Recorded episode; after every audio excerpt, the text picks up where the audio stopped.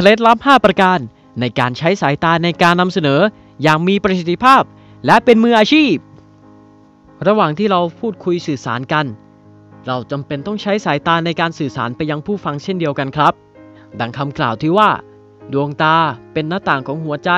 เพราะการใช้สายตาเป็นเทคนิคที่ช่วยสร้างความสนใจให้กับผู้ฟังครับ หากเรามัวแต่ก้มมองบทพูด หรือโน้ตย่อเพียงอย่างเดียว รวมถึงมองแต่พื้น มองเพดานห้อง จ้องมองกระดาษ หรือสื่ออุปกรณ์ที่ใช้ในการประกอบการนำเสนออย่างไม่ละสายตาเลย ย่อมทำให้ผู้ฟังรู้สึกว่า เราไม่ได้สื่อสารกับผู้ฟังแต่อย่างใดครับ ผู้ฟังก็ย่อมลดความใส่ใจต่อสิ่งที่เรานำเสนอ การที่เราไม่ยอมสบสายตากับผู้ฟังนั้น เป็นสิ่งหนึ่งที่อาจจะเกิดมาจากความรู้สึกตื่นเต้นประมาจนไม่กล้าประจันหน้ากับผู้ฟังอย่างเต็มสายตา ปัญหานี้สามารถแก้ไขได้ง่าย ๆ ครับ ผมจึงมีข้อเสนอแนะในการปฏิบัติตัวในการใช้สายตาระหว่างการนำเสนอที่เหมาะสมครับ เรามาฟังเคล็ดลับประการที่ 1 กันครับ เมื่อใดก็ตามที่พฤติกรรมของเรา มีอาการหลบตามองต่ำลักษณะพฤติกรรมเช่นนี้จะทำให้เราดูประมาเขินอายและไม่มั่นใจ ดังนั้นพยายามสังเกตอาการของเรา และมันฝึกจัดการเพื่อให้การใช้สายตาในการประกอบการนำเสนอ มีประสิทธิภาพมากขึ้นครับ ประการที่ 2 ครับ แน่นอนว่าเมื่อเราต้องนำเสนองานต่อผู้ฟังที่เราไม่เคยคุ้นเคย หรือแม้แต่ในสถานที่ที่เราไม่คุ้นชินย่อมทำให้เราเกิดความตื่นตระหนก ไม่กล้าที่จะสบตาผู้ฟัง เราก็มีแนวทางในการแก้ไขครับ คือ ผู้นำเสนอควรแสวงหาผู้ฟังที่รู้จัก หรือแสดงท่าทีที่เป็นมิตรต่อเรา เช่น มีการยิ้มทักทายให้กับเรา หรือพยักหน้าฟังในสิ่งที่เราพูด แล้วสบตาเขาเป็นคนแรกก่อนเลยครับ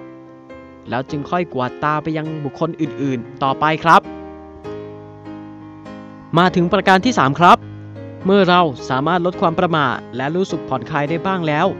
ให้เราเริ่มสบตาผู้ฟังอย่างทั่วถึง ทั้งด้านซ้ายและด้านขวา ด้านหน้าและด้านหลังห้อง โดยใช้การสบตาที่ไม่รวดเร็วจนเกินไป คือการกวดตาไปมาเหมือนการสายพัดลม ที่จะทำให้การสบตานั้นไร้ประโยชน์ และไม่มีจุดมุ่งหมายในการสื่อสารครับ ในขณะเดียวกัน ก็อย่าหยุดมองผู้ฟังคนใดคนหนึ่งจนนานมากเกินไป สิ่งที่ควรทำคือ ให้สบตาผู้ฟัง นิ่งระยะหนึ่งแล้วค่อยเลื่อนสายตาไปยังจุดอื่น และในตอนต่อไป ผมมีเคล็ดลับในการสบสายตา ที่ไม่เคยมีใครรู้มาก่อน ให้ผู้ฟัง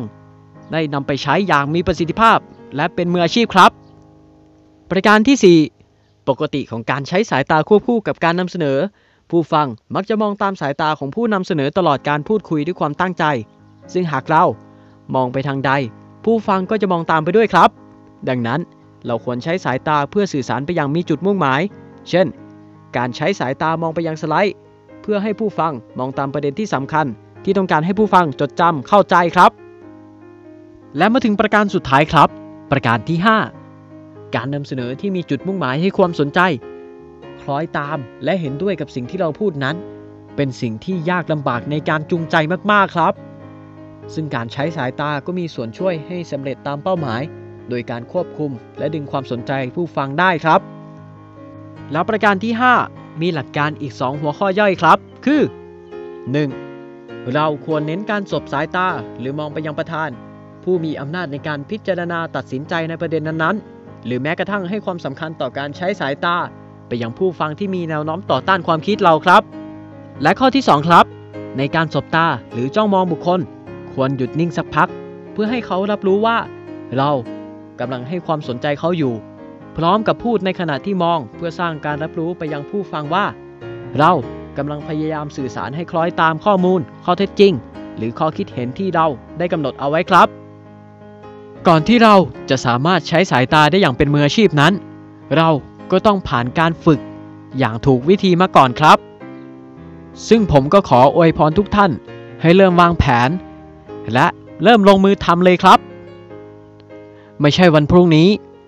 หรือว่าอีกหนึ่งนาที แต่เป็นตอนนี้เลยครับ ผมเชื่อว่าทุกคนสามารถใช้สายตายได้อย่างมีประสิทธิภาพ และเป็นมืออาชีพอย่างแน่นอนครับ เมื่อเราเริ่มต้นฝึกฝนในตอนนี้ สุดท้ายนี้หากมีข้อผิดพลาดใดๆเกิดขึ้น กระผม ต้องขออภัยด้วยนะครับ ผมอมรินวาฟเฟิลจะทำการบ้านให้หนักมากขึ้นครับ และจะปรับปรุงในตอนต่อไป อย่างมีประสิทธิภาพสูงขึ้นไปเรื่อยๆ ครับ และพบกันในตอนต่อไปกับเพจ Waffle Presentation สร้างการพรีเซนต์ให้เจ๋งระดับโลก